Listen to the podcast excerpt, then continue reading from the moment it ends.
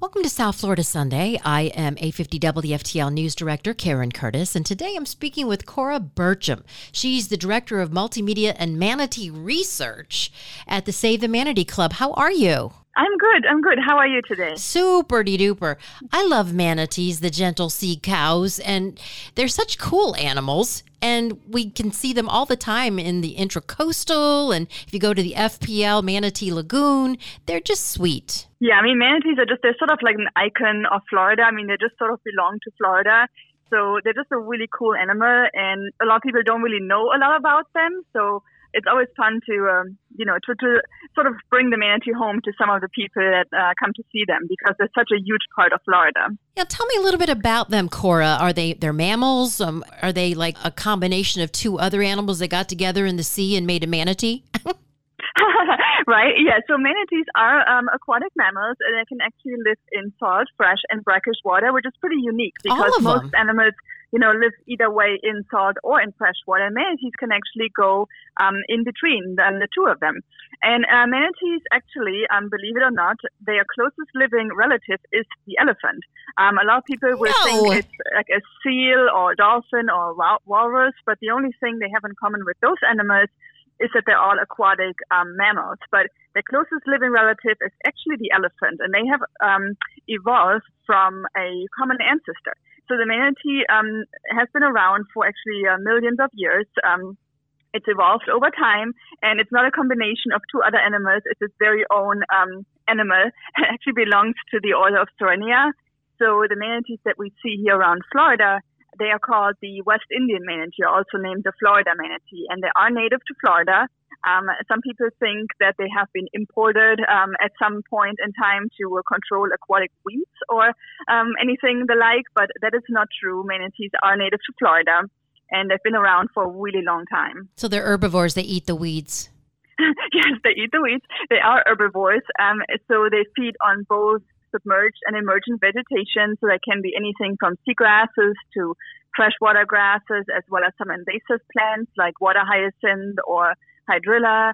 So sometimes, yes, they do eat the vegetation that's sort of clogging up the canals to uh, open it up. Um, but they will basically eat on any vegetation that they can find, both in salt and freshwater. Is that why they call them gentle sea cows rather than elephants? yes, that is probably the reason why they are called sea cows, although they're not related to the cow. Right. Um, but their grazing behavior is basically just like that of a cow. So if you see a cow grazing on a lawn on land, that's pretty much the exact same thing a manatee would do underwater. That's so cute. What is the optimal speed of the manatee? How how fast can a manatee go?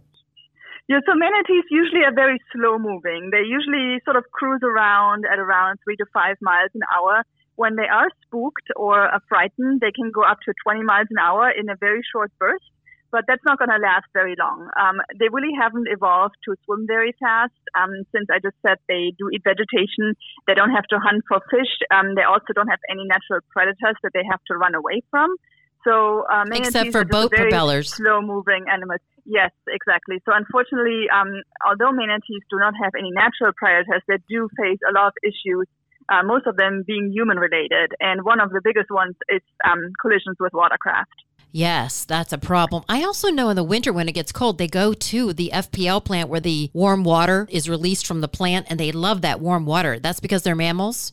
Um, yes. So if you look at a manatee, most people would think, you know, they're really fat and blubbery and they're like this huge, you know, fatty animal. Um, but actually, um, as, a, as a matter of fact, manatees only have about an inch of fat layer. So um, their weight is really coming from their heavy bones and their very large intestines. But oh. manatees cannot stay warm. And that's why they come to those warm water sites in the winter time. So they really like water above 68 degrees Fahrenheit.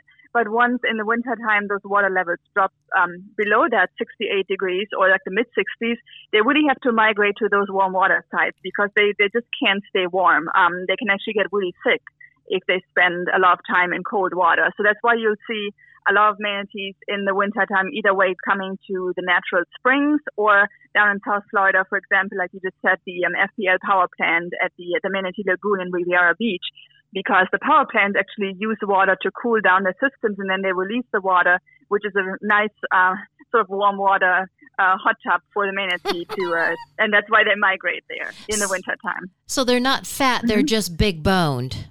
They are exactly yes. Um, yeah, they are big boned. Um, they have actually very dense, um, heavy bones, but they only have about an inch of fat, which is really surprising. You know, it for is. such a large animal, and you know they, they just have a really hard time staying warm in the wintertime. You know, true Floridians. they so just love the warm water. They do. But they don't like the cold. Do they have good memories like the elephant? Um, yes, we do believe so. Although we haven't, there hasn't been as much research on the manatee as there is on other species. But we do think just the fact that they're coming back to the same warm water side year after year after year, um, I feel that already speaks for good memory. And we do believe that they recognize individuals as well. So, um, so definitely, yeah, I think they do have a lot in common with the elephant. We shouldn't feed manatees, right? It's not a good idea. Yeah, yeah, exactly. And that's something that most people um, don't really know. Um, we do see a lot of people feeding manatees or giving them water.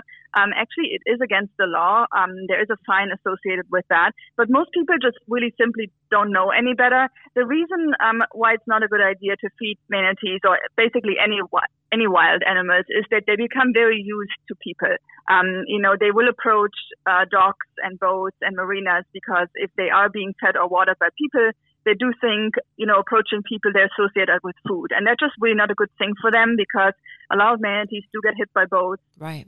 And we don't want to lure them, you know, to a boat or to a marina um, expecting a handout. Um, manatees actually get most of the water that they need to survive from the vegetation that they're eating. So even if they are in salt water, they don't need, you know, be fed from a hose um, by a person. And I always like to say manatees have been around Florida for about five million years and the water hose probably hasn't. They, have been doing really well before that. Yeah. So um, I think that pretty much shows, you know, they don't really need food or water from people. So the best thing is to look at them from a distance and not interfere with their natural behavior. Yeah, so don't feed them. And also, I think someone posted video of a girl trying to ride a manatee. So both of those things are illegal. Yes, yeah, that's definitely um, that's a big no-no. Basically, um, manatees are protected under different laws. For example, the Endangered Species Act as well as the Marine Mammal Protection Act. And the Marine Mammal Protection Act um, says that you're not supposed to harass um, or harm a marine mammal in any way. So, um, while harassment, I mean, you know, the worst harassment that you can see is people jumping on a manatee or riding it or doing all those kind of things. But basically, harassment means anything that changes the manatee's behavior, including feeding or watering them as well. We're speaking with Cora Berchem. She is with the Save the Manatee Club. And Cora, what do we need to do in terms of watching out for manatees while we're boating? How to spot a manatee? How to safely boat around them? Because if they've been there for millions of years, they were there first. Exactly. Yeah, that's a very good question. And especially now in the summertime, there are a lot of people out there boating. And unfortunately, boating mortality is the number one human related cause of death for manatees. And that's because they are so slow moving. It's really difficult to see them in the water. So when we go out boating, um, we really need to watch out for them. So one of the things that we recommend is people to obey the posted speed signs. So if you see a slow speed or idle speed sign, um, it's always a good idea to slow down because there's a good chance that there are manatees around.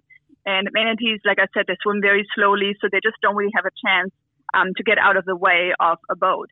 And most boating fatalities are actually caused by the impact of a fast moving boat. So that can be anything from like a jet ski to a bigger um, power boat. So slowing down is really the number one thing we can do.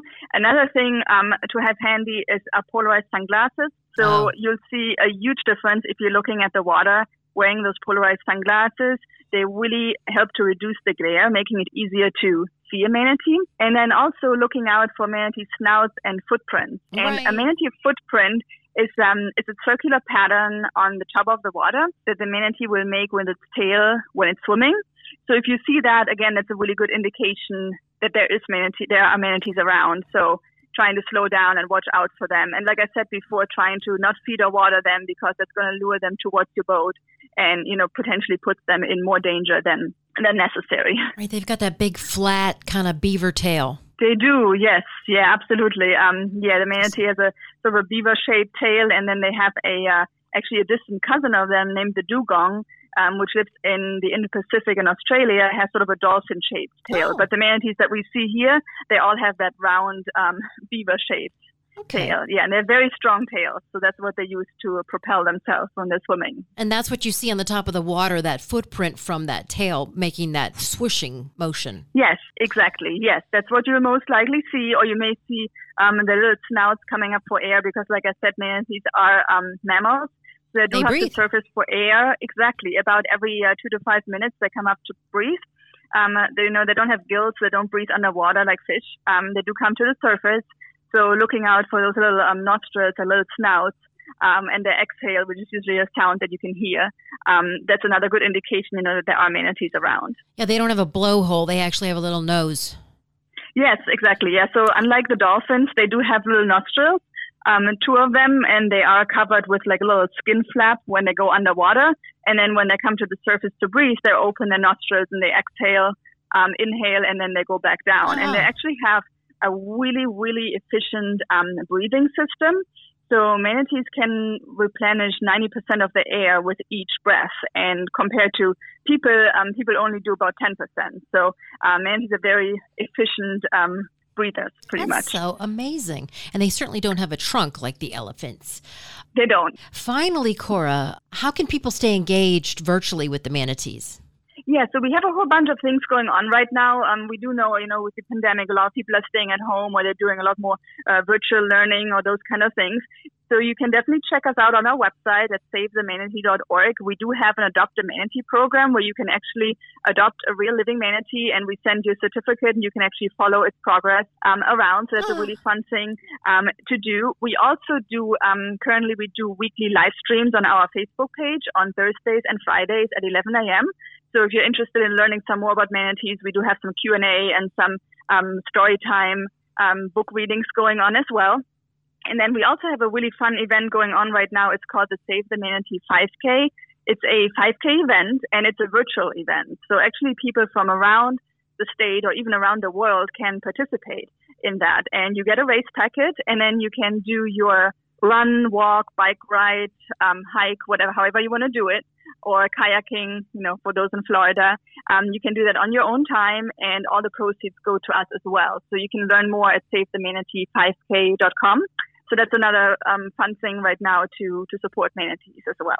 SaveTheManatee5K.com. Thank you so much, Cora Berchem. She is, of course, with the Save the Manatee Club, and the website again is SaveTheManatee.org. Yes. So Mhm. thank you so much for joining us on South Florida Sunday. I think we know everything there is to know about manatees. Awesome. Okay. Well, I'm always glad if we can share some knowledge. It's, you know, the, one of the best things we can do is educate others so others learn about manatees. And, you know, whatever you, you, you're starting to learn, you then like to protect as well. At least that's our hope. Thank you so much. Thank you.